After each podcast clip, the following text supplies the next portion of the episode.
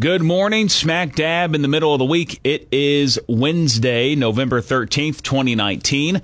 I'm Tom Young. In case you missed it, here's what we had this morning on Eagle News. The Moore County Commissioners Court has implemented a burn ban for Moore County for the next 90 days. While under a burn ban, it is illegal to create any open flames outside, which includes fire pits, campfires, uncovered grills, and open burning of trash.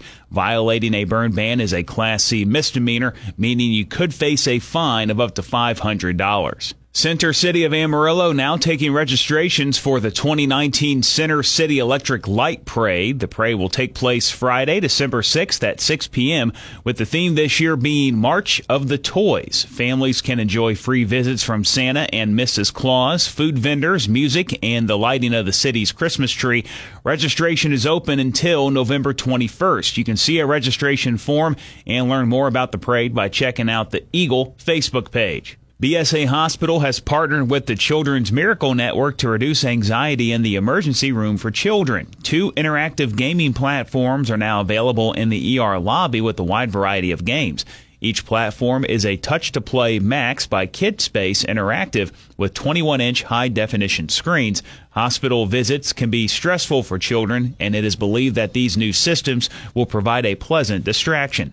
The Salvation Army of Amarillo kicked off its annual Angel Tree program at Westgate Mall. The Angel Tree program gives the community a chance to buy a present for a child whose family may be experiencing financial hardships.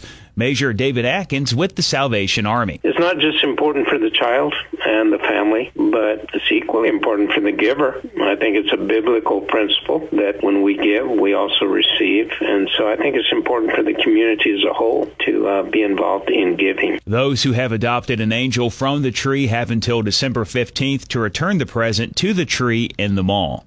Southwest AMBUCS has kicked off its 12th annual Gobble Wobble Turkey Drive. Turkeys are being provided by Eats Custom Meats. They're available by donating $100. AMBUCS Vice President Brandon Mason tells us about the charity. We're currently in our 12th year for the Gobble Wobble fundraiser. Proceeds for the fundraiser actually go to support our mission, which is helping the mobility of children and adults with uh, physical limitations. And within that, we also help uh, wounded vets and provide scholarships for students. Those who wish to participate may make a donation by going to southwestambucks.org or by calling 806 316 5250. The Turkey Drive the turkey drive will end November 21st. I'm Tom Young. That's your In Case You Missed It Eagle News Update. I'll be back with you again tomorrow morning, bright and early 5.30 with the Eagle Morning Show on 100.9 The Eagle.